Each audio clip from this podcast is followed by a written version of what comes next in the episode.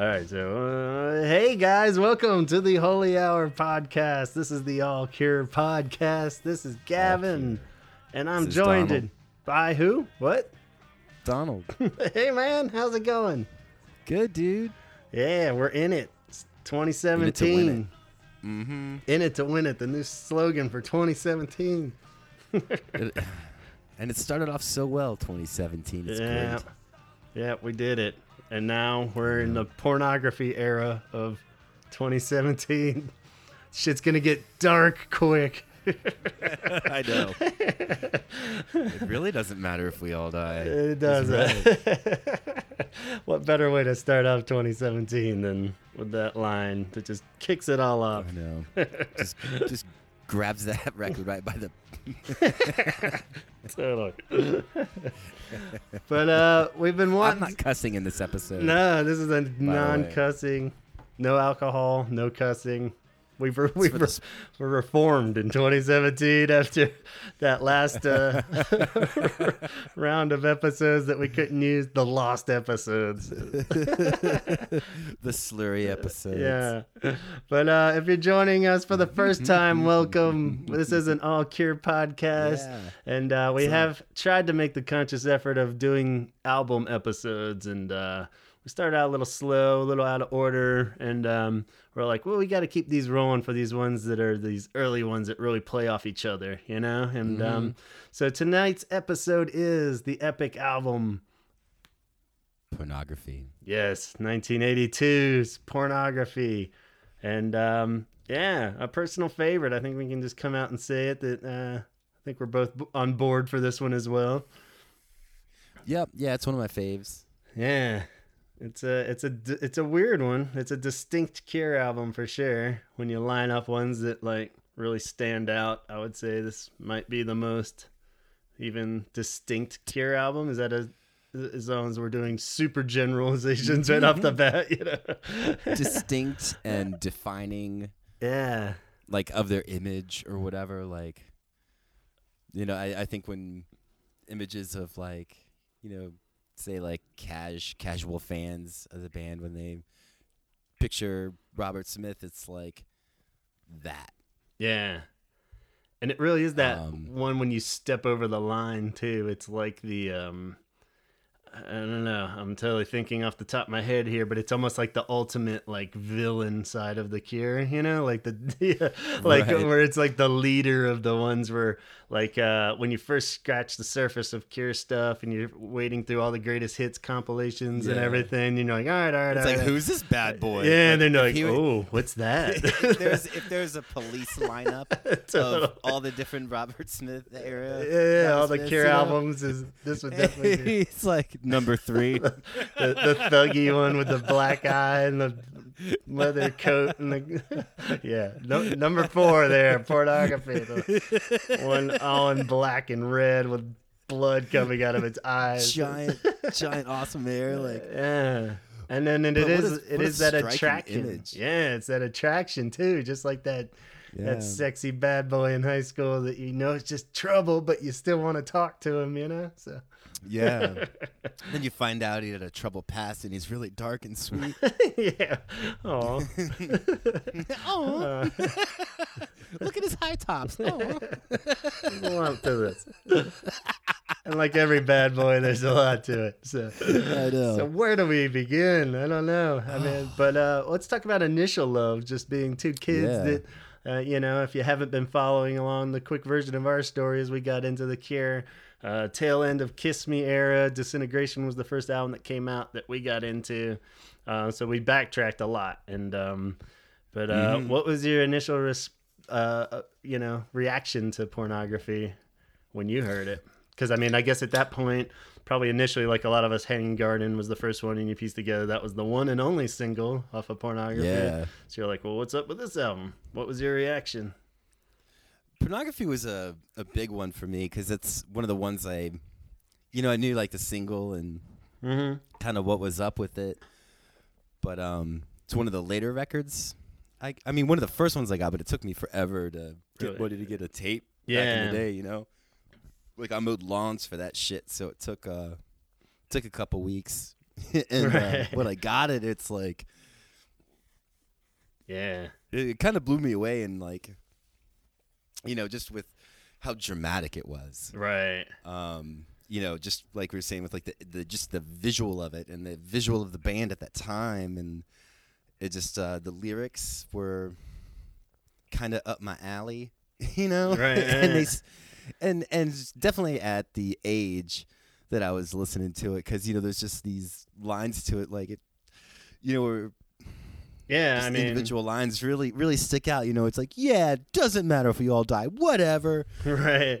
there, there's kind of some of that aspect to it that I connected to, like as a kid, just because it's just put out there, Right.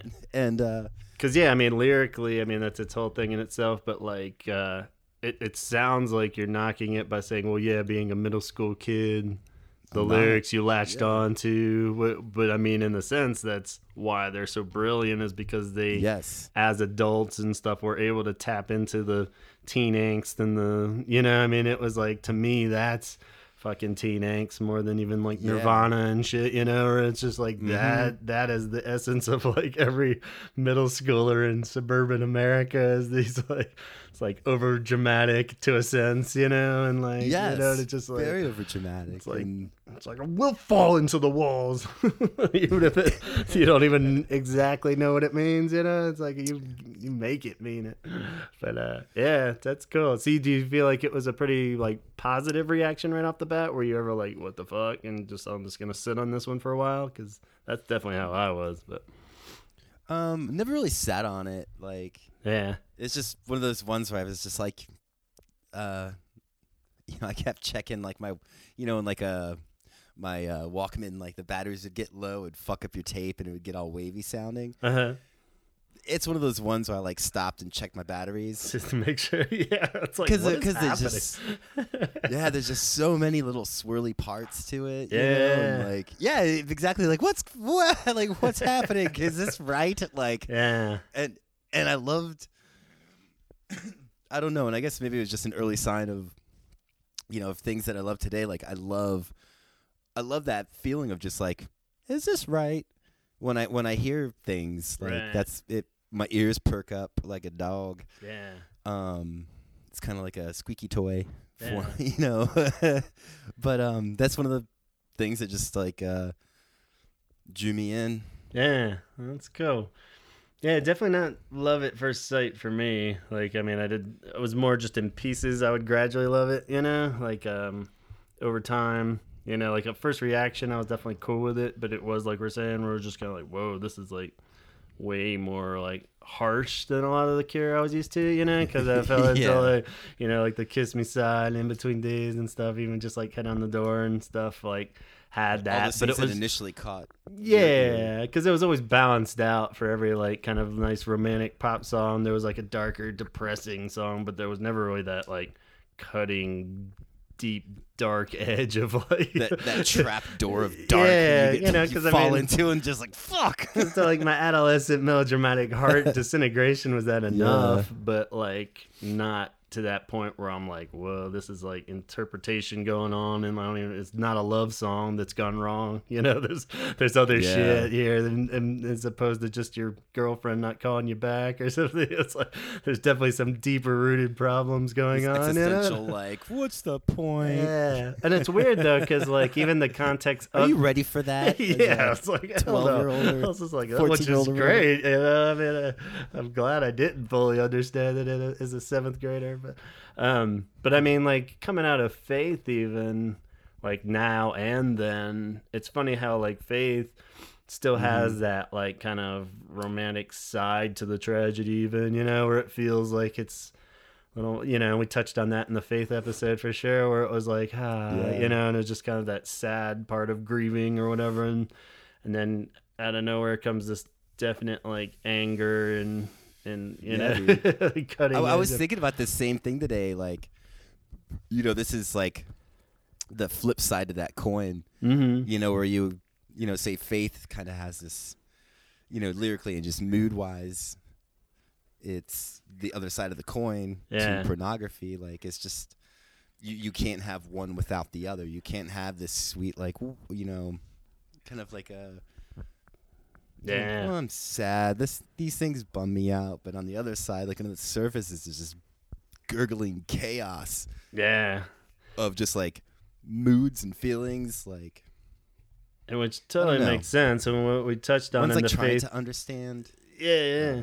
Yeah, nah, it makes total sense. And like we're saying in that faith episode of just like stages of grief, even, you know, and like the idea of how, you know, faith is very funeral heavy and it does feel like the, the, the death just happened, you know, and then like, yeah, and then the obvious next step is the violence and the anger, the angry Yeah. side of, of grieving. And that feels like pornography, you know, yes. as we talked about like major themes of faith like i'd say like the overlining even just if you had to like dumb it down to themes of pornography a lot of it is just violence and anger you know like in depression still but like a more violent and side dumbed down is perfect is a really good way to put it because like some of the the lyrics are very like some of them are kind of dumb. Yeah well like- it's weird because it's like but it's just like a line will be dumb like not the whole point of the song but just like this very like bob dylan-esque but sad and confused.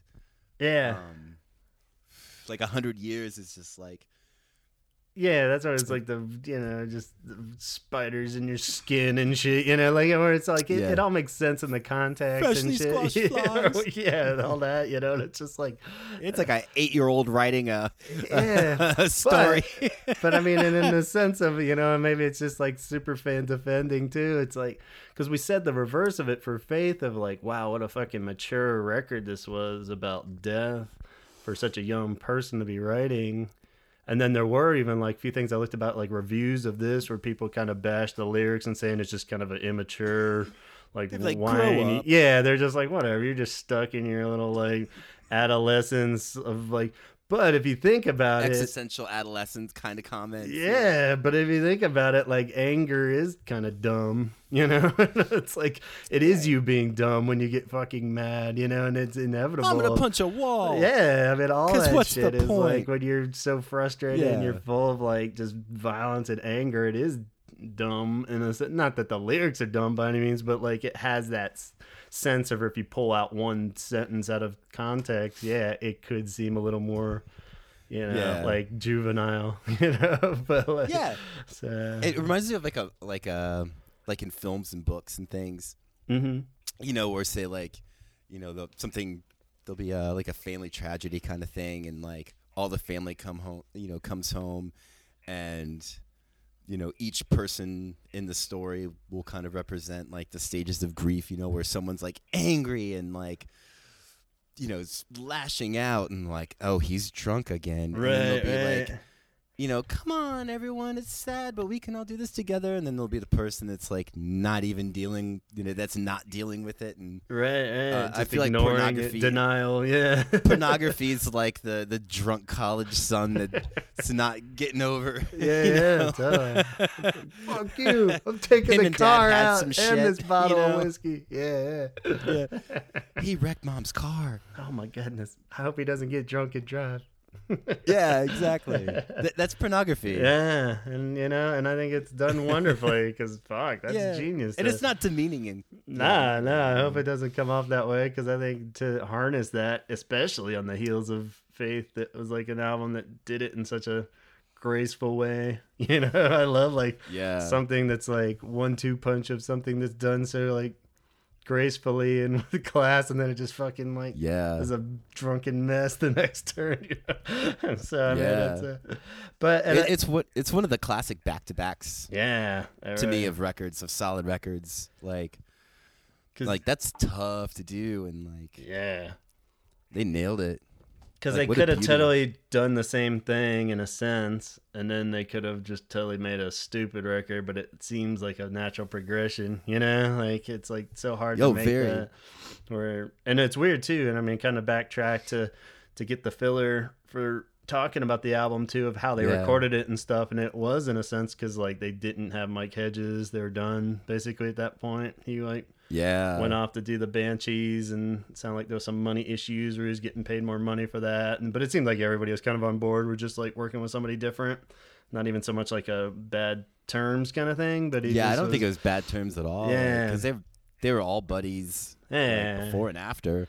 So and and then strangely enough and, and weird that we've you know kind of stumbled into that like later like piecing together that F- Phil Thornalley you know produced this Yeah. with him and I was like oh shit really that's where that conne- connection came in where Hill later appears like the bass player on the top and stuff as everyone knows yeah, Bro- totally. but um but weird yeah like production wise I think He did a great job. yeah and you know it's hard to say it Amazing sounded like job. Robert was definitely calling a lot, if not most of the shots, but at the same time, you know, somebody had to be wrangling this fucking madness in, you know, and I was like, and, And uh, there was piles of madness. yeah, like- and it sounds like that's that was kind of the through line, and which makes sense because the songs are supposed to be kind of madness. I don't know, it's one of those again chicken or the egg things, or was it all the other exterior shit that was just boiling that made those songs that way, or was it the fact that the was it the drugs? or was it yeah, where the songs just meant to be that crazy in the sense that it made everything else boil, you know? So it's uh, because it, it seems like at this point, context wise, they're coming off the heels of Faith, which was not a very light album in itself, but um intense and like some success. yeah, you know, and like yeah, just still building somehow with success from all these like weird darker albums and like um even though this one didn't get Yeah. critically praised apparently, it like still was like entered the charts as their highest chart. I think it was like UK 8 was like the chart Yeah. thing and which is super weird and um, How to what an amazing time. yeah, just and that time was May of 1982. If anybody had the uh, didn't quite catch that, so yeah, that was just crazy, and just in the sense that seeing that they recorded it January to April of of 82 and then it came out in May. Like how fucking weird is that? Like It's almost 81. but no, I mean weird in the sense of uh like nowadays when somebody records an album then they sit on it for like eight fucking months because they want to release it like during the Yeah. spring or you know and it's just so much dumb bullshit and prep time of everything it was just like that's Totally, fucking man. cool man it was like the band just went in there they recorded this album it was out like literally the next month after it was done you know they could just They just went in and did it. And did Yeah. it hard. and that's why so many they bands went- are able to just crank out albums like at least two a year almost, you know? It's like- Yeah. And um And it Hmm. makes me think of, say, just to like modern times where, you know, with like digital albums and stuff, yeah. like, uh, I think like Kanye West or something, like, you know, he'll put an album up for like digital release in the cloud or whatever, Mm-hmm. and he'll just go back and change things like all the time on his records. So when you go to listen to it, there's something different to it. You know, there's Oh, something wow. different. There's something new. Like, Like we'll just swap out like a new ver- like mix of it or something. yeah, Wow. he'll go in and tweak and add parts. And imagine like going in and making a record like Pornography, where you said like four months or whatever, Mm-hmm. um, done, finished, out the door, on tape, like, and it's done. But just uh, you know, just a lot of artists nowadays, like they have years, and, Yeah. or Too much or time. an infinite amount of time to Yeah. make a, a piece, and it's weird. to, Like, Well, even the Cure themselves. I mean, I mean, not even a knock on it is just the time and the state that they're at as a legendary band. But I mean, can you imagine them ever going in and recording an album in like four months and then literally putting it out like a month later? I mean, it's like, you know, I mean, how weird that is. Like, maybe they do, but I feel like it's just one of these things now where it's like inevitable, where everybody just like record mm-hmm. shit, then they go on vacation for like half a year, then they come back and send it off to fucking Joe Schmo to master it for another six months, and then next thing you know, like five years have passed, and it's like, good God, there's board What board meetings. fucking thing out. Yeah, like then like, especially if it's on a major label, like all this shit just has to happen because they don't want to put it out at the same time as the new Star Wars movie and shit. You know? Yeah. it's just like, good lord, just put the fucking thing out. And uh, Yeah, there's um, so much beauty to that, and and I think that's, you know, that that's that spark and energy to, you know, pornography that that kind of gives me a boner. yeah, Is that you know, it's just like a snippet, a quick snippet of Yeah. a fucking raucous, like, just some rough waters, you know, with the band and just like, you know, Robert and Simon were f- feuding and like yeah, like Lol was at peak, you know, peak Lol or something. Like he was. Whatever was going on there was going on. In the, Yeah, yeah, well, Robert, I mean, and kind of Robert sounds like he's kind of in a like kind of a brat mode. Like Yeah. Yeah, I mean, it sounds Um, like going back to what we were just saying, coming off the heels of Faith, where we even finished that episode talking about how, like, playing those songs every night will just wear the fuck out of you. And it sounded like they're just playing tons of shows still, even going back to, like, yeah, Three Imaginary Boys. Like, it sounded like it's just constant for the last, these first four albums in four or five years worth, where they're, like, playing, you know, 200 shows a year and stuff. And, like, it just like, Like, is they- insane, and they're just finally starting to fucking just hate each other and stuff. You know, not even so much like hate, but like you're just around people that much, you know. And he's trying yeah, to artistically like be a director to this like weird ass vision that he sort of has, but doesn't. And then like at the same time, still wanting to just party with these dudes, you know. And it sounds like there's like a lot of just push and pull of imploding from the inside. I mean, any band. I mean, anyone that's played in a band knows that like you know three weeks together is usually enough time Yeah. let alone like four really intense albums and years together would just like be so exhausting that of course something like pornography next thing you know you're like rubbing lipstick on your eyes and bleeding out on stage and shit you know it's, Yeah. like- it's bound to happen but uh and it's just like you find out later that like Robert and the Roadies did a bunch of acid, yes i mean and and you're like fuck them and like assholes. How come they didn't? dude ask invite me for one of me yeah Yeah, you know. which does lead us to probably their most widely open drug use album, like I LSD and just boozing out everywhere. I don't know. yeah, what, what is up? But it seems to be the one that they most openly will admit that was like, yeah, there's some. Some some heavy shit going on and just chaos during the recording sessions. They said there was like even days where like I think that's where Phil Thornalley probably came in handy, where he would like be able to wrangle it in a bit more, you know. But um, like, or just facilitate. Yeah. some rumors. yeah, but um, like we're like I don't think he did that. couple but of days, couple of days worth where they wouldn't even accomplish anything, you know, and that's got to be frustrating as shit, you know, especially if you're making an album like this where you're just like, But you got to go through that. Like if if you uh, shrink what we were talking about, like mm-hmm. modern, you know, where you go away, you know, to an island for two months while you're recording to like, you know, get things in perspective. oh yeah, You know, you know, if you if you narrow it down to like four months, like a fucking day, when you're getting down into some weird shit like that, oh, like oh, yeah, you motherfuckers might need a day to just go like. yeah, totally, Like what the fuck did we just do? and it's like I I think we got trashed and we banged on toms for like a for fucking four hours. yeah, You know? yeah, I mean, you can only imagine. I mean, you almost start to feel sorry for like Chris Parry and stuff like their management, where they just come in like, "What is happening in here?" it's like there's like, I know. we got this, It- it- man. Everything's great. We we got you. And like Robert's singing behind like a, a, a wall of beer cans. Yeah, yeah. you know, just stacked up. Like, like, that's what? something that's one of those rumors from the record that uh, turns out it turns out to be true. Yeah, because I I, remember reading it when I was like younger and was just like, oh, I've always loved that vision of that. It's just like, man, if you make something like, get in it, like stay in it, and like, yeah. Yeah, they were like I don't know. on the floor in there and shit, and like, uh, fucking. s- That's great. Like I love, I love that. Like it, it but the makes me love the record. It's so endearing. and yeah, reason, it comes like- through. I mean, and, uh, and like, a, and in a weird way too, like we're saying, with that shorter span of time of cranking it all out, not dwelling on stuff, but really diving in. Yeah. I mean, my like one of my overall themes or like things to to sum up the album in a positive way was that how like sparse it is, but it's not thin sounding. It's like the first layer. Sparse. I mean, it, What? Well, I mean, when you listen to it, it's there's not like tons of layers going on like later Cure shit so much.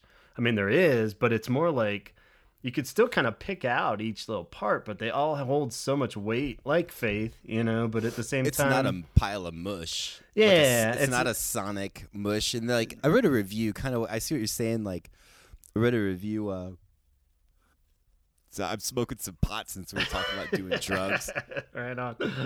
and uh, yeah, I mean, and this, but uh, of uh, an early review reminded of like a, a goth Phil Spector or something like that, like a, Phil- a Yeah. goth Phil Spector Wall of Sound or Yeah, yeah, whatever. and it's yeah. like that dude did not know what he's talking about because it wasn't right. because that would be like that mushy, you know, n- mushy in a good way. You know? like you just think everything's blended together, and it's not like you were saying. It is like there's a lot of crazy shit going on, but there's a very defined like that's one synth. that was like one track. Yeah, that's, That's what I meant. Like guitar part. tracks. If you think of it all as like uh like you're mixing it and then like on one track, like you a could- song sandwich. Yeah. There's only five layers. Yeah, yeah. Because I mean, there's a lot of later shit like disintegration in particular. You listen to that, I mean, stuff just Yeah. blends and merges. You don't even know what the Yeah. fuck when it turns from a guitar into a keyboard on a lot It's of like shit, a you know? rippling sea of sound. Yeah, like, there's just so much of gurgling around. But I mean, on this, like you, you know, there's like a, a keyboard part going, and it's got like crazy weight and all kinds of cool shit going on. But it is just one thing, and like when you really listen to it, there there really is you know like eight tracks on a lot of the songs. and It's not that much, but like it just holds so much No. weight and like. And Yeah, I, I mean, 'cause- it, and a cool like observation of that is like when they play them live, like I mean, now they're able to fill it in a lot more when they play it live. But like you watch those old videos of like Hanging Garden in particular, it's like God damn it. it's fucking awesome, you know. And it, but it, it's weird dude. how like it almost sounds thinner. Well, I mean, it does live, but at the same time. It's really not Yeah, that man. different than the recording, you know, other than maybe some No. keyboards not taken out. But you realize it's like, oh, that's all just bass going like, and it's just like the Yeah, fucking dude. drums going nuts, and it's crazy. I love it, you know. It's like a, it's like a beautiful country song, but done in a goth rock way, you know. Where you're just like, oh Yeah. man, everything was like right where It's- it needed to it's- be. It is stripped down and sincere. I found a cool quote from I think it was from that that Ten Imaginary Boys book. It was Chris Parry who was pretty you know kind of annoying his manager style of like not being super on board with this album until you know of course as any manager would be probably but like but he actually had a good like point when he was like summing up the process of like recording and putting this record out. He was just like yeah it was weird like kind of paraphrasing of course but he was saying like something along the lines of like the imaginary boys was just like fueled by being young and naive and then like 17 seconds had like a clear cut vision and then faith was like just fueled by like difficulty and like under difficult circumstances and stuff. And then like pornography was like if you take all those and like wrap it into one awful like mess of a blanket you know? Which which makes sense. I mean i think that's why it's genius but at the same time i don't know if he was saying it in a positive way but but yeah i mean you take like just being naive having a vision still Yeah. you know and then just having all that like difficulty that like faith had of the next step of their lives Uh, i mean it really sums it And up aren't like some good things? I know it really does. But aren't some good things difficult? Like yeah exactly you know you gotta go there especially if it's sincere you know like if like mm-hmm. and i think like it, it's sad because you don't want you know these nice kids to be going through this shit but like i mean it was a part that also matched up with what was going on in their fucking lives. So uh, we've mentioned in the past of like things to build context to before we dive into actual songs. Um, 1982 in general, and uh, I actually looked a few funny ones up, like going back to our Just Like Heaven episode where we uh, we were one I was 16. Yeah, yeah. This one, you were uh, probably about five or six when this came out. So that's fucking weird, don't you think? Like I was definitely five, so you're you're a few months Mm. older than me there. So you probably been about six when this came out, and uh, just thinking that my kid's like four, almost you know gonna be five next year. To just think that like wow, that's like pretty weird. But um, but 1982, uh, it definitely uh, was the year that ET came out. To refer back to our Just Like Heaven episode, so ET came out uh, when like June of this year, so a little barely pre ET. So. Uh, Yeah. um, I Love Rock and Roll by Joan Jett was a, a number one hit. Um, Chariots of Fire was a major theme uh, or a major Oscar winner. And, uh, Ebony and Ivory was a hit song. I love that song, and I love the Chariots yeah, I mean, Fire song. they're all pretty good when I was a kid. songs, but far I still kind of like the Chariots of Fire. yeah, it's pretty beautiful. I like that movie too. like when I was a kid, I remember watching it. It's like what? mom. They're running? What is it? but uh, Yeah. yeah, so a lot of uh, the, the heart of the Cold War and Reagan. Um, yeah. Oh, God. just And all we're this there like, now. yeah. Oh, man. the t- there was a lot of dark shit though. Like when you looked up like just a general of eighty two, like it was like I was nobody nervous of nukes and Russians. nobody was like really um like throwing out like a lot of like really awesome positive things. It was like nothing like huge was like the Tylenol murders, you know, like when they were like remember like swapping out Tylenol tablets with like cyanide and shit and like so they had all that huge Tylenol recall just like Don Henley was pumping out solo records. just shit was getting dark. So I mean, uh, maybe maybe Robert was onto something, you know, and like um, he was. the Dow Jones was up, so that tells you something crooked's going on. Um, lots of bombings, like a lot of terrorist bombings and like Yeah. plane crashes, tons of fucking plane crashes. The one that hit like the 14th Street Bridge in D.C. and shit, and uh, oh snap! yeah, so like all that weird kind of shit. Thriller came out in November, so a little later, but um, yeah, so, Which is also dark. yeah, like fucking. I mean, if if you're looking at like you know the pop world, yeah, I mean, it's there's just this weird zombies and werewolves. And stuff. Halloween song coming out in November. You know, it's like what? Still never understood that. That's Michael Jackson flexing his balls. Like, I don't give a fuck. It's not Halloween. like, they're like, like, what? You're talking about like spooky shit. What? I'm taking out Thanksgiving.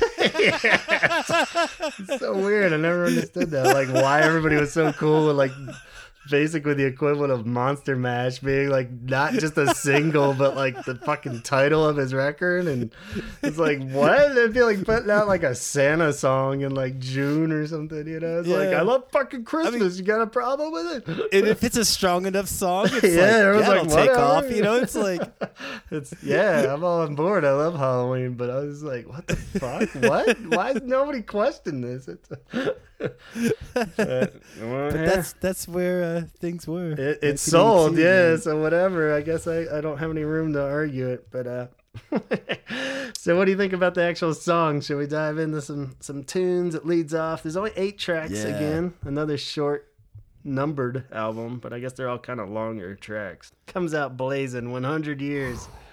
Probably the most reoccurring song from this album to appear in like set list and stuff too. Strangely enough. Um, Yeah, it's an it's an odd one too to like to be a reoccurring one. For me, it's just like like drum machine, and, and I think it's, it's like the first use of a drum machine. Yeah, I think so. I think First non-Lol track on a Cure album, maybe drum wise. no, he So- programmed the drums. Oh yeah, okay. Yeah, Well, good on him. fuck yeah, and he nailed it, man. Like what a yeah, and first his uh, he played keyboards on it, so his first keyboard plan on recording Yeah. and live. So that's cool. Yeah, it's a cool song. I love it. I feel like it's a a good uh, kickoff track. You know, it's like Oh, kind of one of those first kind of like overly long, rambly that would kind of become like more of a formula for Cure songs too. Always It's his Bob Dylan lyrics, like his Bob. It's like the. It, it just reminds me of Bob Dylan if he was all gothy, like yeah, like when Bob Dylan Goth got weird. Dylan. Yeah, like goth Dylan. but um, but it, it's just like this like stream of dark consciousness, like shit, like yeah, like I don't know. It, it's like uh all these dope phrases, and it sounds like they're just like to me. Sometimes it just sounds like lyrically like he just wrote a bunch of really. He wrote some really good phrases, some goofy ones, threw them in a hat, and just picked them out. yeah. I mean, it's, You know, it's definitely It's yeah, not like a like a story song by any means, but I mean, the overall stories and emotions there. But like, yeah, yeah, and I felt like yeah, like I always I've probably said this before at some point, but I feel like this is like the uh like first version of like disintegration. The song is kind of in the same Yes. vein where it's just like this kind of like cool bass line over like a loopish drum, if not an actual drum loop, and like yeah. having just like this cool like almost rhythmic more than content of lyrical, you know, just like the like rapping Dylan style, you know. but uh, but yeah, I totally know what you mean by that aspect, and uh, I think he nails it. I love it. Yeah, I'm like, It's one of those ones when I when they play it live, I'm I'm always a little torn because I love it, but I know it's a longer song, so it's like, all right, we're going on this jour- Yeah. journey now, you know.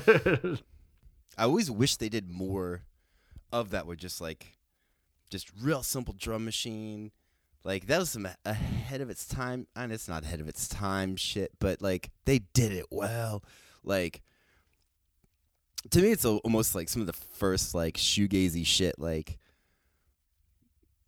um, you know, it was just like a drum machine, just like a real basic, like just on a loop, yeah, and just like crazy fucking guitars, like. yeah, I love like you know, to- that- to- that's one of the songs where I like I, I check the batteries in my Walkman. I'm like, because what does that sound? yeah, it's really just and a well placed like weird like just that you know, it's just like, like a Yeah. cool like like riff that you kind of just do through It's the It's like a siren going not- off in the back the whole time. Where it's like, what is that? Like, is this? it's pretty awesome. Like it, uh, yeah, it's it's cool that it's not like the driving. You know, it's like the bass is just like totally fucking laying it down. You know, like Yeah. chord progression wise, and then you just have like that little riff that comes in and and just balances it out with some like shriekingness. It's it's awesome. I don't know. I love it. I'm I'm all Yeah, in favor of that song. yeah, it's like you're not gonna hum that guitar riff just walking down the street going. You're not you're not gonna uh, you're not gonna be like do do do do Yeah, do yeah. do do. That was "Let's Go to Bed." right on.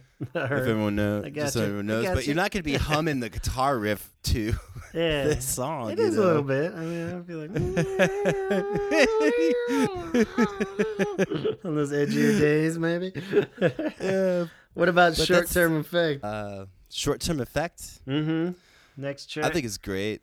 Yeah. This I is- love the drums on it. Yeah, it's gonna. It's like a little note to make, but it's like one of many on this album of like just that driving drums really carry the fucking song. It's crazy how many of these like where the drums are just as like catchy and uh, like almost like guitar riffs more, you know, like which is Yeah. strange for a lot of songs. A lot of Cure songs, not so much. As soon as you hear them, maybe we just like know them and love them so much that like as soon as you hear that, like if somebody was just playing that beat. I would know that, you know. It's like pretty rare for me, Yes. you know, just to I be know. like, as soon as like that and like figurehead in particular or something. You know, you're just like, as oh, soon Oh as you Jesus! fucking hear that, it's like you know it's that song. You don't even have to like play any of the guitar parts over it or anything, you know. And it's just like, Man, once when I first got a drum set mm-hmm, and kind of sorted it out, mm-hmm. like drum beats off of pornography. I Yeah. I would imagine that'd be Like- like the bread and butter to somebody like just starting out, where you're like, "Fuck yeah!" It's like it's a whole song right there. You got Fuck it. yeah, you just hear all those parts probably in your head as you're playing. You don't even have to play along to a recording or anything. You know, it's just Dude, like- when like when I was uh, when I was in marching band and I was playing the quads like all the toms, you know, Mhm. like I would play this sh- like drum. I'm gonna call them riffs, drum riffs Mhm. off for pornography on the quads, like, and it, they're so perfect because they're so tonal, and you can like riff like rhythmically and melodically, and and I think it's like with Lol, like, uh, you know, things I think that kind of led up to this, like, you could see it on Faith, like, Mhm. kind of like Faith is like his some of his some of my favorite drumming of his, and this pornography is like flat out like full on badass Lol drumming, like yeah. it's his best, man. Like how like how many songs, like how many. I'm I'm a drummer, so it's kind of hard for me to Right. like. I just But yeah, I mean, I, I I pay attention to drums anyways, but like you not being a drummer, yeah, like, exactly. this is like a drum riff album. Like that's hard to do. yeah. Like you know, Yeah, even though like I feel like disintegration is close with that. I mean, there's still like if you play like the drum beat to like homesick, I, I probably wouldn't be like, oh fucking homesick like right off the bat, you know. like it's like pretty much every song on this album. Like if you just start playing it on drums, I'd be like, yeah, all right, you know, this is totally fucking Hanging Gardener. I mean, all of them are so distinct rhythms and Like I would say drum wise, Disintegration is the second, like the only other record I could, Yeah. I could think of. yeah, yeah. Like, like with like where it's like uh you could recognize the song by the drum riff or the Right. drum parts like because they're so distinct and dope. Yeah, yeah, I think like And- Faith should be that way, but I almost kind of feel like if you played me some Faith beats, I probably not. wouldn't really. Yeah, they, Yeah. they, they they seem like they are, but they're not really. Some of them, but not really. You know. um, I feel like lyrically too, like a lot of uh, asylum lyrics. There was like a quote of like Robert was reading again of like a lot of mental health books and like books on actual like insane asylums, and this one in particular was one that That's so bad to read when you're doing acid. yeah, it was just it's like what? He's asking on, for this shit, like- yeah, so which is another he's- uh, sub question actually that we probably shouldn't get into. Was he asking for it? You know, so there's that. We'll get back to that idea. Remind me of that if I don't bring it up. But uh, Hanging Mhm. Garden going into uh, drums, another super distinct drum intro. Oh, So, snap. I mean, like you hear that fucking drums, you know exactly what's what. up. Yeah, and it's uh, and again, like I said, that song in particular, when you hear that bass line come in, that's like the whole fucking song, you know. And it's Oh. like, and then throwing that little again, like the guitar riff, much like a hundred years, where it has that little like. You know. I mean, it's just like a riff, and that's all he's really playing Yeah. over that, and that's crazy and so cool. Definitely was a highlight of our uh, our singles only show in Charlotte. Was hearing that like it's one that kind of not played that frequently over the years. It was always for considering it was a single. Yeah, it's like uh, getting the That hear- shit made my day. getting the hear Hanging Garden. Yeah, that's uh, Yeah. it's fucking good. I love yeah, it. no, no, that was solid, man. And it's like, yeah, you don't hear it much, I guess. I don't know, Yeah. but it was so good to hear this, and they nailed it. Like they, I don't know, they just they did a really good version of it. I still love like the idea like if you write a song like that and you didn't play it at every show. I mean, it's like that sounds so good. Why wouldn't you play Like, it? why would you not? yeah, it's just I know. it's like how could you like just like eh. it's like it's so good. but uh I guess they got a lot to choose from. but uh I know, totally. And um and I think this is like this one it's uh one of like uh a Simon's bass lines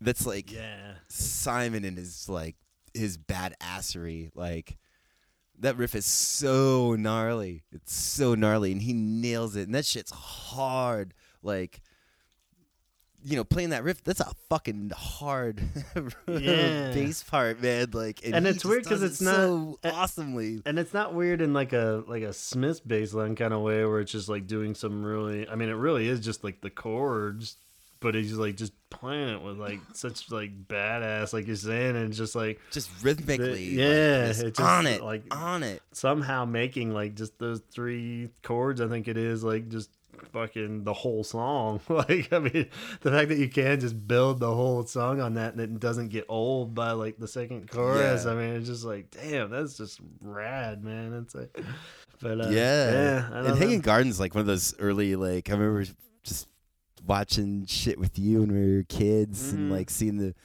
seeing the video.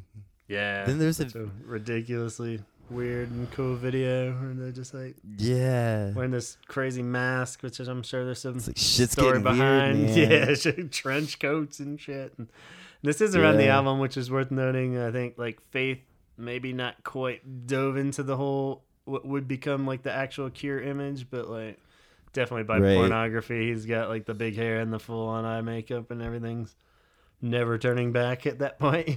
so, Yeah. So, uh, the, yeah, this is the first song I've said on numerous occasions too that piqued my interest from from the old Jeff Butler collection. There, that was uh, Hanging Garden. Strange enough, aside from the singles, you know, as far as liking songs here and there, but I remember just being like, kind of mocking it, even like falling to the Yeah. walls, what you know. But at the same time, it, it had seeped into my skin whether I liked it or not, and I was like. Cause you like you like pornography more than you like faith, right? Nah, ultimately uh, now I would take faith over pornography, but um, more just because on an average day I'd probably listen to faith and enjoy it more than pornography. Like Hmm. I like the like uniqueness of pornography. It makes me intriguing to me. or, You know, or it's just Yeah. like it is like the like the like we talked about the the danger side of the cure. But- Yeah. but uh, but yeah, and it's weird going even back to earlier topics of like um our first impressions and stuff too. I felt like it's worth noting of like maybe First impressions. That should be a segment. first, first impressions. First But, impressions. uh, but, um, But it's weird. Like I felt like, and maybe like the the actual content doesn't back it up when I look at it now. But I felt like as a kid, and we've talked about this. I think maybe in an episode where it got cut out. But um, like I felt like around like you know the peak of disintegration and stuff when we were really getting into the Mhm. Cure. Like a lot of pornography was frowned upon in a sense, and like I remember when we bought the albums and stuff, and when I was like diving through them all one at a time in the first few Mm. months of it. It was kind of like noted that this was their like we don't give a fuck album, and it was like they were making fun of it and stuff at the time. Like a lot of interviews where he's like, yeah, maybe I just interpreted that as like like I was trying to break up the band. He's saying because it was like we were just imploding and. So I kind of always there- took it with a grain of salt. As like this was like they're just their fucking crazy drug album or whatever, you know. And it took me longer to dive into it because of that. I think you know. But like, I don't know. Did you feel the same way? Where I was like a little, I see what you're saying. Like, and this is pre-internet, motherfuckers. yeah.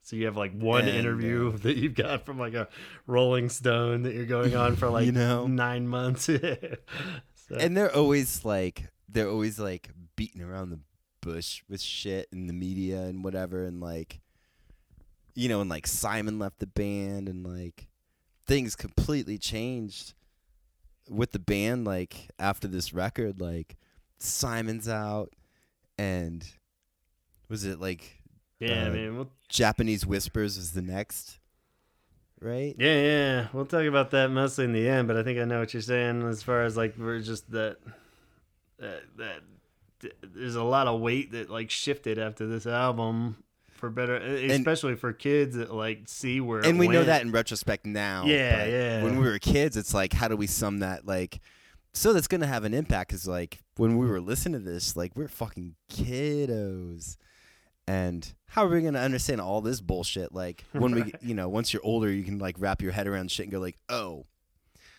you know, stress, drugs, you know, this and that. Yeah, Yeah. everything just like made more sense. But yeah, and they were like in their early twenties. Mm-hmm. And I always You felt know, like I, I like- dismissed this album too because I felt like because it only had the one single, it was kind of dismissed as like the crappy album or whatever. You know, like I felt like, oh, Hanging Garden's just a weird fucking. Even going back to Hanging Garden because we were talking about that, like I don't even really know like single hunting wise. Like I love it, and of course it caught my ear, but I don't think I would have like grabbed that as the one single. It almost did seem like Chris Parry picked it. I think I read, and like management wise, Yeah. it was just like, well, none of And these, why? none of these are fucking singles, so I might as well just blindly grab this one because it's like, Yeah, you know. I- And it was like I, I wouldn't probably have grabbed it if I had to pick one song. I probably would have gone with like Strange. Wait, wait, wait, wait, let me guess. Let me guess. Let me guess. Which one? Um, Did you hear me? A strange day. Yeah, yeah, a Strange Day. I think. You know what I'm saying? yeah, Like, why I would that it not be the fucking single? It's like, the most melodic and kind of throws back to the old stuff still a little bit more in the future. But yeah, that seemed more like the obvious one. But like, you know? yeah, it's a little weird. I don't know. And like, I And- think and that had a lot to do with like the point being of like not really sure what the hell the, was up with this album because it had like this one single that wasn't really even like the best song and like. You know what I mean? It was just like, well, clearly Yeah. nobody cared about this album as much as they should have, you know? So it was like, I don't know. So that's kind of weird. If if like if I were to like you know, say be uh Chris Parry like picking out like the single and and I guess just trying to uh, I'm just trying to like justify like how someone could not pick a strange day. Yeah, and it's Um, weird. And maybe it- Robert are fought you- for it. I don't be- really remember the who. I, I think I read something Yeah. fairly recently that Chris Parry picked it, but like maybe Robert was on board. I don't really remember, but like Or not and not caring. yeah, he probably was just like whatever the fuck. I don't care at this point. But He's just like, Do you know what it just did? Like like I'm taking a like you pick whatever. yeah, Like I'm going through some shit. Like yeah, exactly. Yeah, um, but if like you know, if so say you don't pick like the obvious, so you pick like I'll pick something edgy, like the Hanging Garden isn't the most offensive edgy thing, Yeah, true. you know. But like, do you go shocking then if you're not going with the pop? A Strange Day, like there's other like more shocking like, oof. You want to make an impact of like, Yeah, I mean, I guess in like the darker, the like, darker. when you look at the other shit, like, where the- it's like, well, yeah, definitely like "Cold" is not gonna be the single, even though it's like awesome Yeah. song and stuff like that. But if you so- want to make a point though, like put out cold. yeah, like, yeah, you just like, hey, this record's a this record's a motherfucker, guys. Yeah. Like, dive on in. Yeah, but I guess it's like the heart of like album, and you know, I think just that idea of like it's an album, it's not a single. I mean, kind of like what they ended up like trying to do with Bloodflowers, where it's just like there isn't a single. You know, he, you know, that's what they said right off the bat with Bloodflowers, but by that point it was a little too far, you know. But, but I mean, that's kind of what they probably should have done with this. Just like there isn't a single. Listen to the whole album, you know. It's a, Yeah, it's a I bet there's debate of that. Like, Yeah, I wonder if that that's- was even stemmed from this. I wonder, but uh, interesting. What about Siamese twins?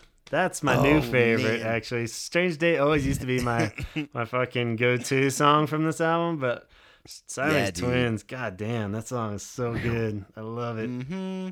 It's probably my hands down favorite now. I think. But get down. it's like uh it's got all of it. It like really has enough catchiness where it's there, and it's just got the fucking darkness and the like fucking I don't know. It's haunting as cheesy as that sounds. and a kid's in a haunting It's song. cheesy, it's just man. like you know what I mean? Let's try not to use the internet for my notes, but uh, I'm gonna read my notes for this one. Um, Siamese twin uh, lyrics: "You're nothing. Is it always like this? Mm-hmm. Oh my god." Yeah, that last line is just genius. Is that oh like the way they just break it down too, and it just Mm. repeats. So good. I uh, Oh, and just like starts off with that beat. yeah. Oh, and it's just like so slow and sweet. And I feel like, yeah, lyrically, it's like like we said earlier with 100 Years, where it is kind of like that kind of awesome, like, I don't know what the fuck he's talking about, but it's awesome. You know, like this one, it's like, Mhm. this really feels like you're in the belly of the beast when you're listening to it. Like, he's like fucking in it, and you're like, whatever it is, and whatever mood you're in, this is, you're in it too, you know? And it's like, you feel like you're right there with him when you're listening to the lyrics of this. What a way to round out an album. Very thoughtful. Yeah. Um, or round out a side of an album, and then Yeah, every Uh, song is well placed on this album. That's definitely a huge. yes, Other, it's like you couldn't really shuffle any of these and have it be in some other spot. You know, like a lot of even Cure albums in particular, it's fun to just kind of think about like, well, if you shuffled this around, maybe it would keep the flow going in a different way, Mhm. and like even for better or worse, you know, just for fun's sake. But like this one is especially with much, "Kiss Me." yeah, You know? yeah, yeah. So many albums you could do that, and this one's just kind of like, nah, I can't Nope. imagine like side two starting any other way than with figurehead, you know. Yeah. so what's what's the next? Uh, what's the next one? Figurehead side two. Oh, How about that segue? but uh, Jesus, what's the uh, what's the first? Not to put you on the spot. What's the first uh, the opening lyric, opening line on that? sharp and open, leave me alone. That you one? have to. Yeah. Remember, uh, we we uh, this is the first day that Donald and I officially ever recorded music together. I feel like it was in the garage, and uh, Mhm. we played two terrible covers. We played this and Perfect Kiss, and further noting the genius of this drum beat and the way Donald played it. As far as I could tell, where basically all he had to do was play the drum beat to figurehead. And I think I went doo doo doo doo on a keyboard, totally wrong notes, totally wrong key, but like it was enough to like for me just to sing over the beat, and we could have a cover, you know. And I was like, that and was I fucking... played, I played that fucking beat to a fucking T, and I used, uh, I you know, since I was in marching band, I had all these different like fuzzy mallets and shit, and I knew enough about the band to like, oh, I'm fucking busting out some fucking fuzzy mallets on this motherfucker. Um, I totally remember that, dude. And I remember th- distinctly remembering, guy, you're like, let's do figurehead. And I was like, really? I, you know, to try like in between days or something?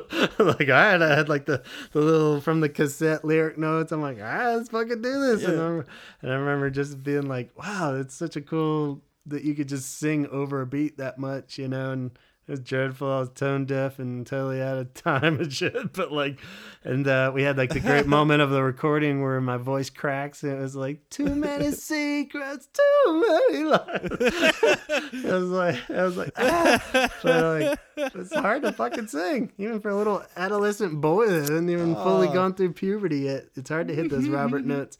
But uh, yeah, that was a distinct that we did "Perfect Kiss" by New Order, which was equally as brutal. But um, at least I had part of the keyboard down for that. Dun, dun, dun, dun, and two originals. But uh, yeah, it was Figurehead. That was like one of the, such a weird fucking. Then like that idea of like my poor parents like hearing us covering that song like like like what like perfect kiss makes a little more sense the new order song but like uh hearing your Yeah. fucking kids like singing the lyrics to figurehead in the garage that would be a little fucking weird like as an a parent now i'd be like Yeah. oh, oh shit what's going on but I uh, know.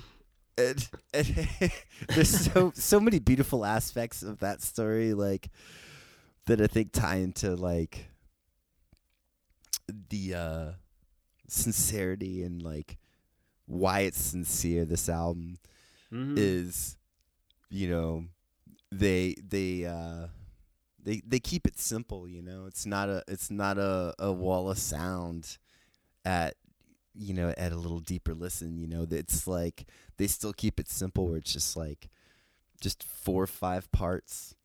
yeah, yeah You know, like they they'll take you know some toms and overdub some drum parts maybe and like and it sounds great and then they'll take like one or two keyboard parts Mhm. and they'll like run them through like through some effects. And then there'll be like one guitar part maybe. Or in like a bit you know it's like very simple. Just like four or five parts or whatever. It's my point.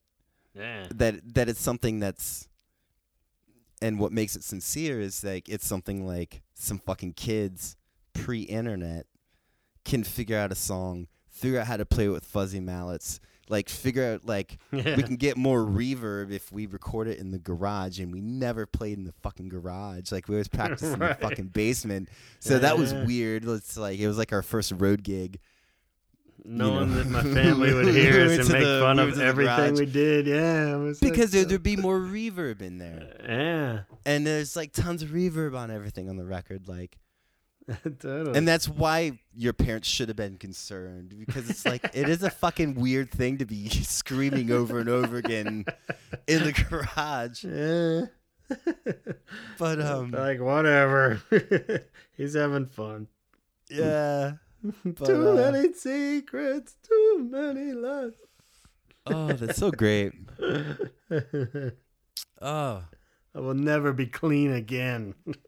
i know you were screaming I will never be clean. Like you're like fucking 13, 12, man. your parents really dropped the ball like, like, whatever. He'll, he'll be fine.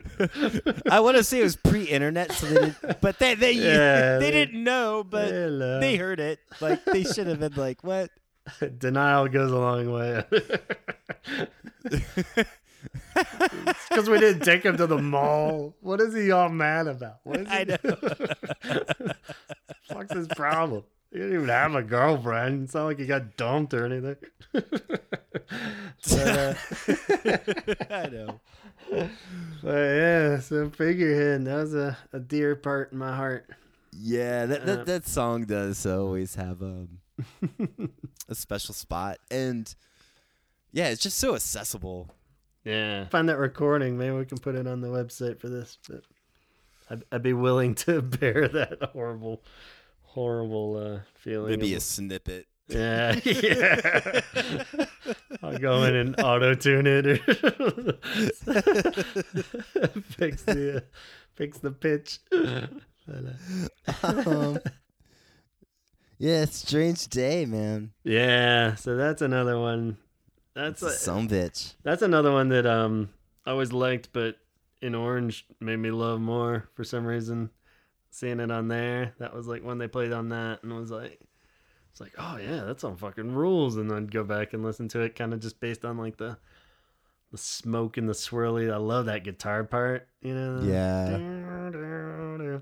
Like just how fucking brilliant that is, and again, just so like I feel like that's a great ode to like uh the production. Probably Phil Thornalley, maybe it was a Robert idea. Yes. but like just like some cool trickeries as far as arrangement and stuff on that song like something i didn't realize fully until later i didn't really think about it but uh uh the guitar part that is technically the solo when it cuts out on like that middle part where like the drums and the bass cut out and it goes down down down down down like that's like Mhm. That's the same guitar part that goes through the whole fucking song but it just sounds so much more epic when they cut out the bass and the drums you know like after the Yes. bridge i guess it is and uh it's just it's weird when it's like something you've already heard two times i think even by that point but like when it kicks in you're like yeah guitar solo i mean yeah. i'd put that above any like slash solo or anything you know it's just like that fucking nails it as soon as you hear it you just hear like that swirling flange and like cool Man. guitar shit you know It's- like I know exactly what you mean, man. Like this song is, is shoegazy as fuck. Yeah. And it's like like all all the things that I love and just like swirly sounds and swirly guitars and like yeah. like uh, there's like a keyboard riff in that. Mhm. and it's like a riff by me like by riff I mean like a couple notes. Three and like it- descending notes? Yeah. And and it and it just like it just like has this little waver to it. And it's just like the most beautiful fucking sound and like oh and they just did it so well and the song is so simple like you could drop anything out in that and if it was just soloed it would be like damn like the guitar solo you were talking about like yeah, yeah. literally any part of that song could be soloed at any point and it would be just as dramatic and god it's fantastic and like why was that not the fucking single like Yeah. like if you want something that was accessible and like And it just- whatever and even on like the bare surface of like obvious, like just strange day, like the atmosphere conveys that so much. Like it just feels like Ooh. anytime you're in like a day and you're like, this is just fucking weird, and like you could play that in like the movie of your life as being the the back soundtrack. You know what I mean? Where it's just like Yeah. it's just like there's so much there's enough atmosphere in this song to start a fucking planet. You know, I mean, it's like it's Yeah. so much atmosphere that just conveys all that. You know, I love it. it's one that I always have my my secret set lust referring back to that idea of like it doesn't ever seem absurd that they would like have the possibility of playing that one because they do throw it in enough, but like yeah it's always in the back of my head where that's definitely one where I'm like, oh, that'd be so fucking cool. like you better play that motherfuckers Yeah. I feel like once maybe I've heard that. I don't think I've heard it hardly at all. Like in any of the shows I've seen it, I've never really looked at. Really? I always thought- yeah. I don't think they play it that much.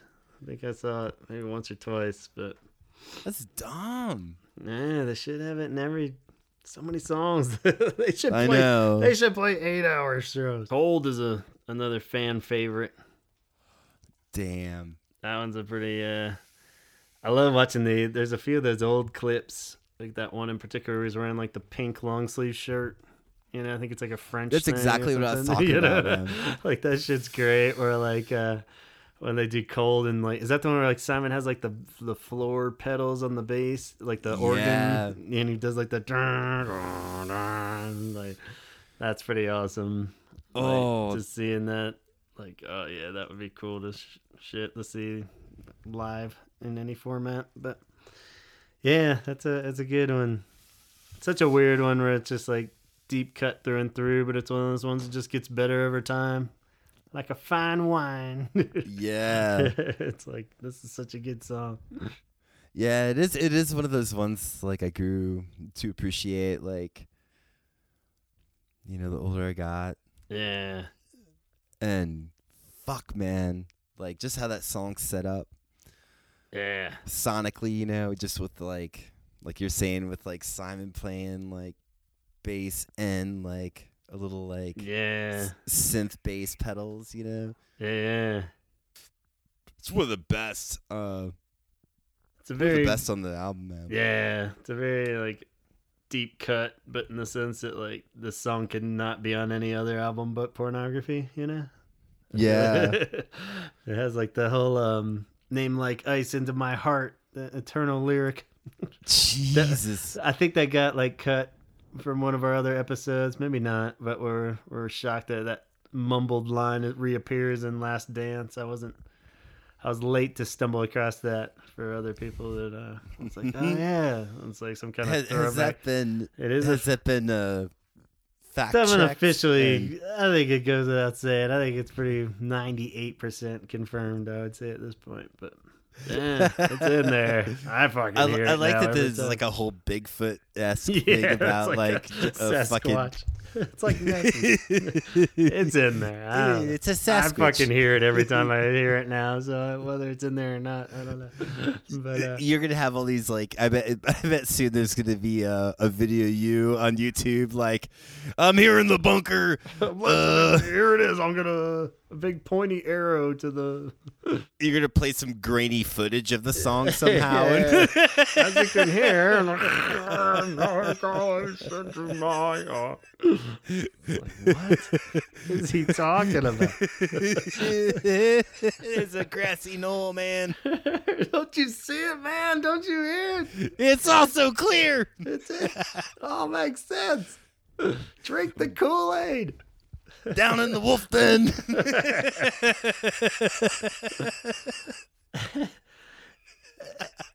And it's weird that it doesn't pull up from cold. It just kind of like fucking nosedives into the song pornography, which is hmm. it's like, and that's it. That's the album. Like I feel like the song pornography. How do you feel about that? I feel like I hear like a lot of mixed things about the song pornography. it's I, I'm of uh, kind of two two stances on it, where one it's either filler, like they just didn't have a song to round it out, where they could have ended with cold, which has just been like, damn it, like whoa, but you know with with a, a descending and a crash, you know, you have to have the crash and you have to have the smoldering pile of of, of uh, of everything and violence and yeah, yeah. and the, and the, and it's you know to me it's like it starts off with like the dumbest drum beat on the album. What but Lol played the shit out of it. Like it's a tricky little thing and he stuck to it and nailed the whole part, but it's like Right. the the least It- memorable drum riff Yeah. on the album. And but it adds it, it's like but you know yeah. he's just doing like a little chaotic th- repetitive thing and like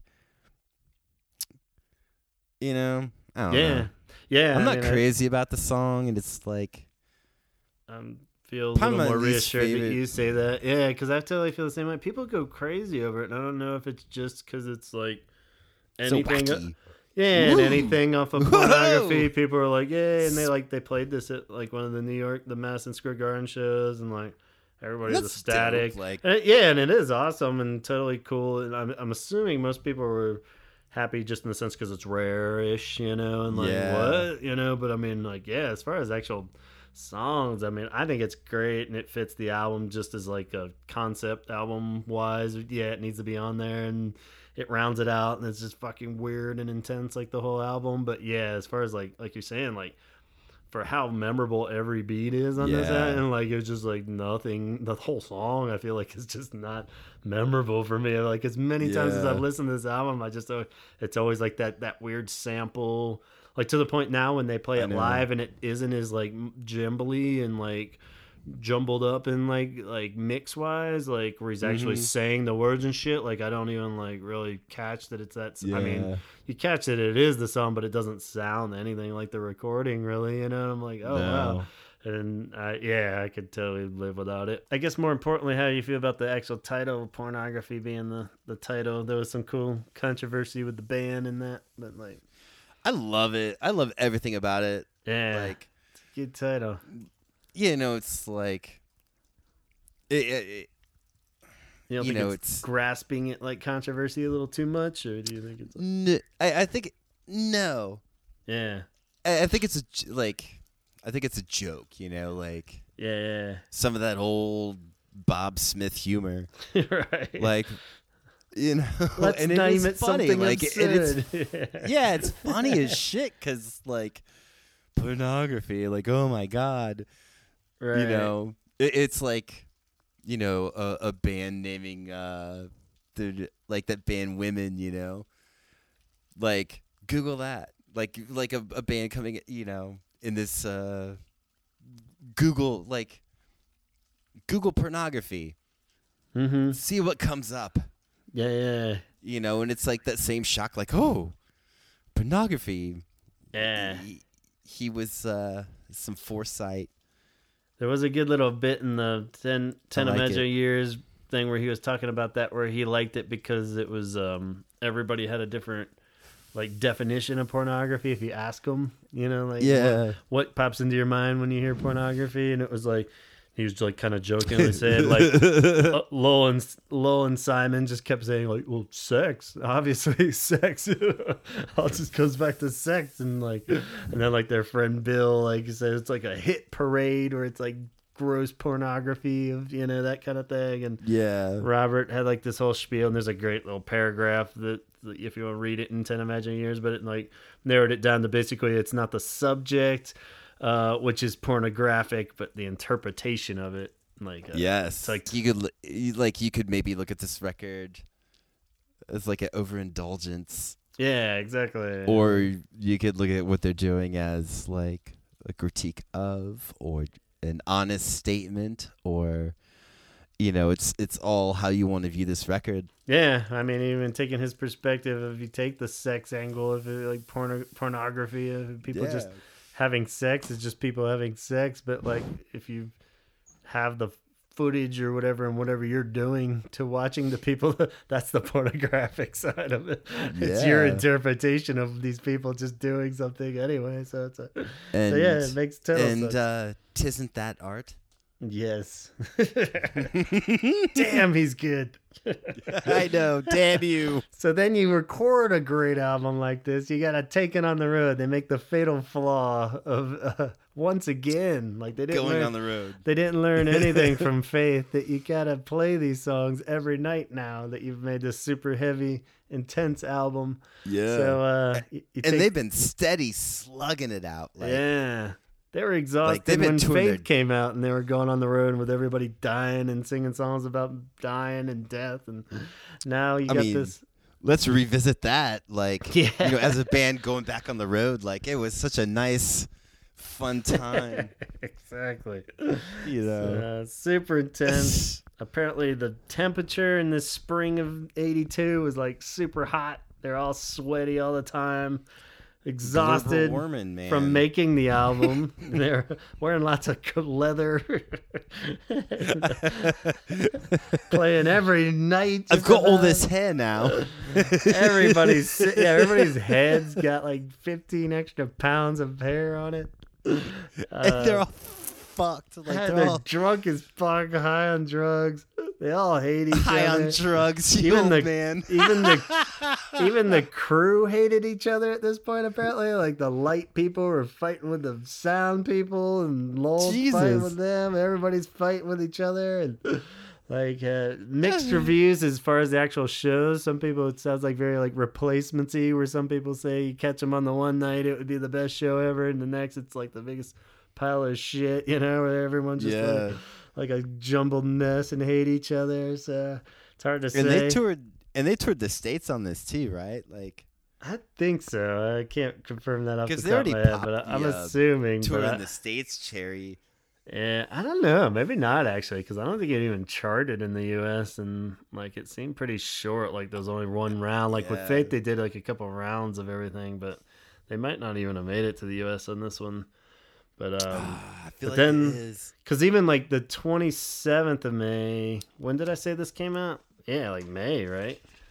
Yeah, early May. Yeah, so like the 27th of May was the infamous fight night um, And there's a great Lol's book, like Fight night. is uh where you gotta read the whole fucking story of this, but like as far as cure folklore, the night where Simon and Robert finally come to blows and just beat the shit out of each other in this bar, where basically it's Yeah. um all over a, a bar tab. Like somebody thought Simon was Robert. I guess the they said like even the bartender wasn't even a pushy guy, and he's just like, somebody's gonna pay for these fucking drinks, man. And then like Simon's like, oh, I'll pay for his fucking drinks, and then they get Robert, and Robert's like, just it's my tab, I'll pay for it. he's like, fuck you, and then they like start beating the shit out of each other apparently, and uh, yeah, so that's pretty bad news. Like, and Lol's like not even involved, and uh, they beat the hell out of each other. Robert just like straight up splits. Like Yeah. he's like, I'm out of here. Fuck this. And apparently they had like three days off anyway. And then from what I gathered, they only had like one show left after that. And then there's like a really cool, like the way Lol writes it out in the book, like where Robert's dad is like the voice of reason. I just love like the imagery of like Robert being like, I quit, I'm going home. And then like his dad's like, no, Robert, you got to go back and finish your obligations, son. He's like, Don't- "Oh, I don't want to, okay." Dad. yeah, it's just like he's like sitting there with his like big hair and makeup on over like a bowl of cornflakes or whatever. And he's like, "Now you made a lot of promise. A lot of people saved up their money to go to your show, Robert." It's like, "Oh, I guess you're right, Dad." it's like, all right, so they. They play like one last show that was apparently a fucking total disaster. Where, like by the end of it, like they'd all switched instruments and shit, and Mm-hmm. and then uh then They was played it. it like like the song was like it was like the the title of the song was funny and yeah, applicable to the moment. Like I forget what it was, but it's like like the end is here or something like yeah. Their buddy's like singing. He's like, "Lol's a dickhead. Robert's a Yeah. dickhead." It's like, Simon's the only motherfucker. And like Robert's like, "Fuck you," and throws the drumsticks at we're him. all a bunch of cunts. Everyone's we're all like- a bunch of cunts. After watching a whole set of like pornography songs, everyone's just like, "What the fuck is happening?" like so a little a little a little, a little sprinkle of whimsy on that. Yeah. Like awesome time machine shows. That would be the one where you're just like, wow, this band's never gonna Dude, last. That's literally on my notes. Time machine show. that would be pretty awesome. but Like, yeah, wow, like dicks. Like this band's never gonna last.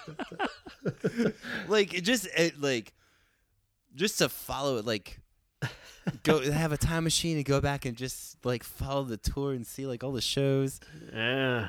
and see it See round out like that. And just so weird that it's Robert and Simon too. Like from about Yeah. like head on the door up, like they're like the most like inseparable two. It seems They're you know. where it's like man. yeah, they're just like whatever the fuck happened, and then they repaired that. You know, it just seems like damn.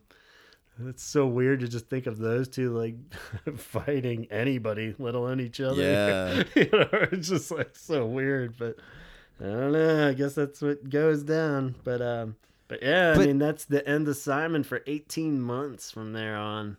That's like a huge and like you know if you think about it, and like cure and cure dog years. yeah, when you really look at the full picture, it's like that's actually literally the end of a cure of like early cure. That's like that's a huge change after that, you know, because then it's the quick version.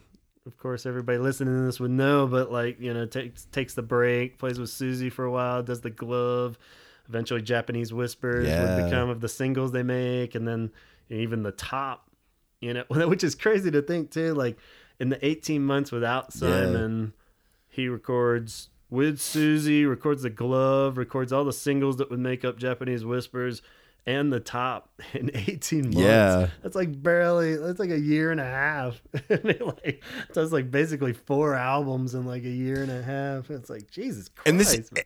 and this is pre just like getting on a laptop in your fucking attic and, yeah. or basement. I'm sorry. all Um, like really good shit too. Like Yeah. dicking around, you know. It's like, good lord, that's amazing. Yeah, 18 months. And that's That's yeah. crazy.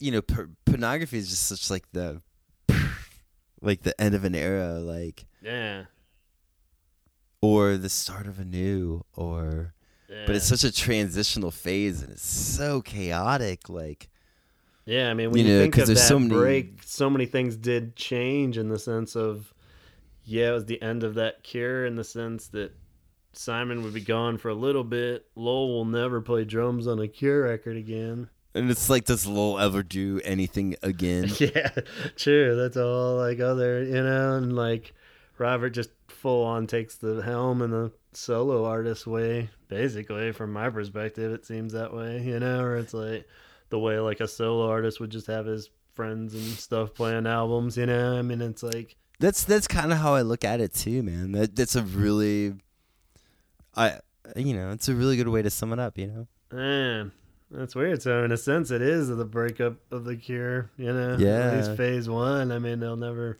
be that It- again. You know. It, it's like like when like uh you know like with a company or something like you know when they start flailing and like some other company will come and buy them up and like yeah. there's a restructuring yeah, yeah. and- it's just like you know new you know new lines of authority are redefined and yeah. and you know just how things are going to happen from here on out are redefined But I mean, it had to really. I mean, if you think about it, I mean, you can't.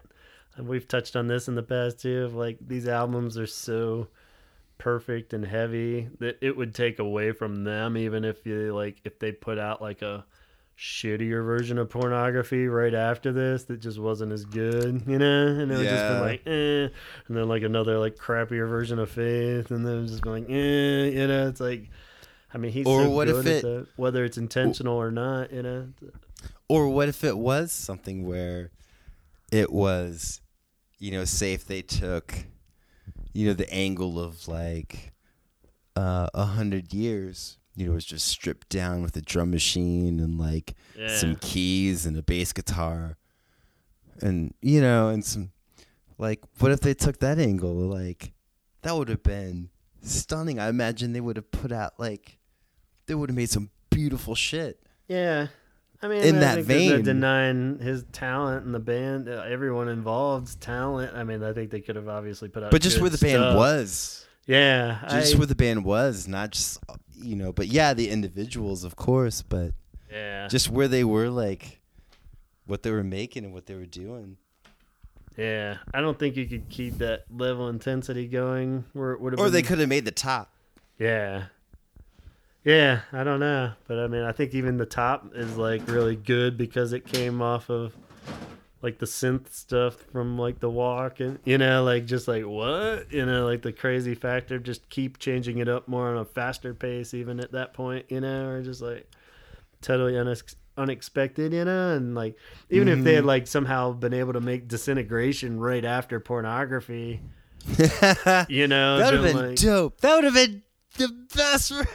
Maybe, but would I, don't know. to hear I- I think it would have taken away from it because I feel like so much of disintegration's great because Oh, it's dude, someone has to make a fanfic. Like you know, there's like, you know, like pe- like people like just the most like played out trite thing that every show and like novelists, sci-fi novelists or whatever, uh, it's always like like what if the Germans won? yeah, yeah. You know, like if like- the, if you could do like fan fiction. Uh, a la Yeah. that of what uh, if disintegration Came after came came right after Can they CGI that? Killed himself Can- right after that. There's no. Can they CGI that? We could.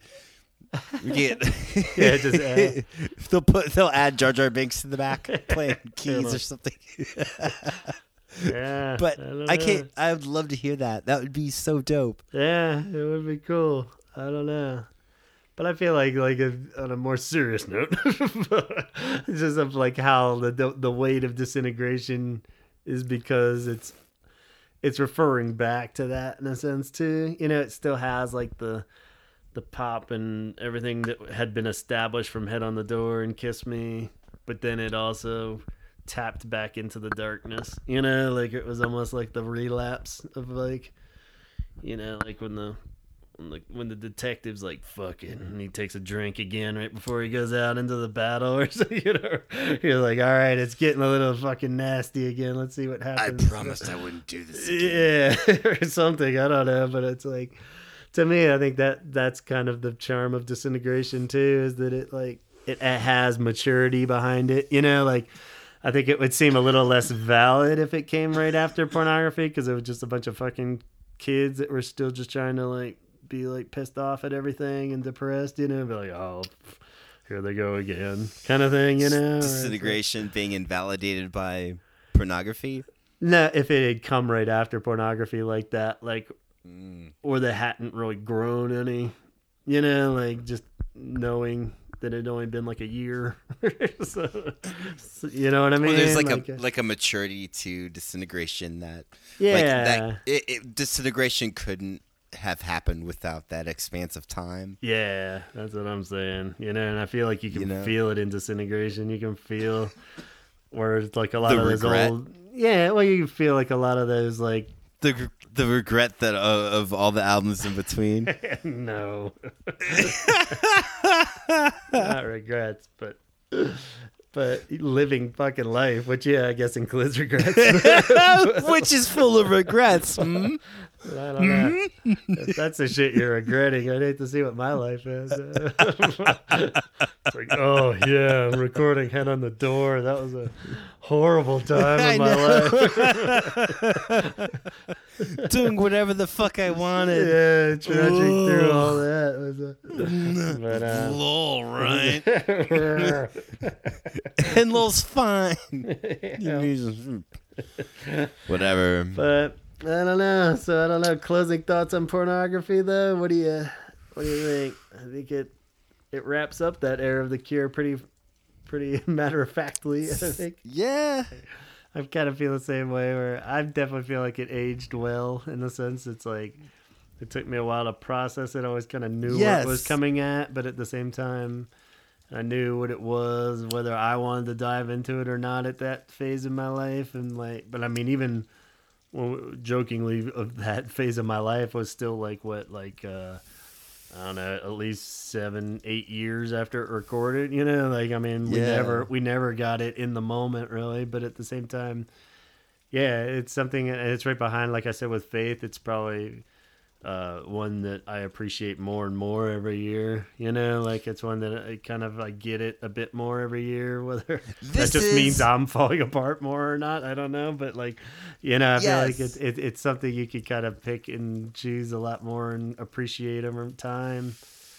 This is the Stand By Me, Yeah, like the movie of, Of Cure albums. It's like you want to go see a dead body, yeah, and there's like some sweet nostalgia. yeah.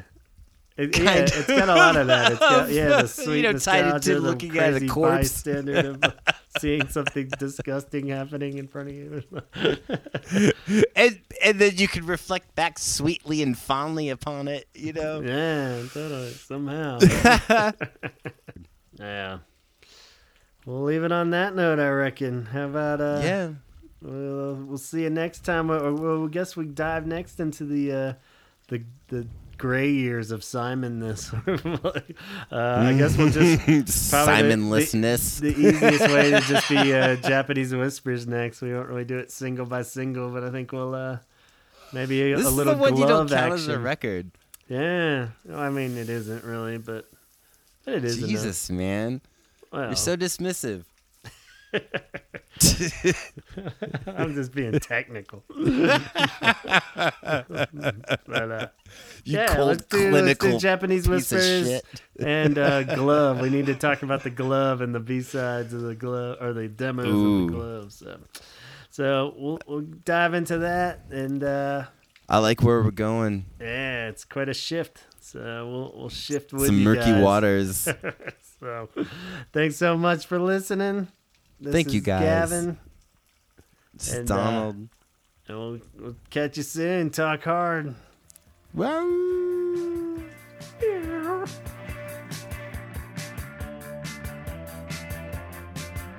Be sure to subscribe to the Holy Hour podcast on iTunes. Over there, you can rate us, rank us, and never miss an episode by subscribing.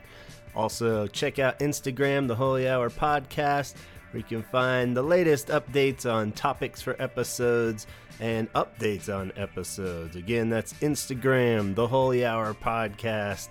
And for each specific episode, be sure to go over to Facebook and like the Holy Hour podcast group on Facebook, where you can catch individual threads for each in episode and uh, get little extra tidbits for each episode and state your opinions. We want to hear from you, whether it's there or Instagram or on iTunes or directly. Email me at gavinconnor at gmail.com.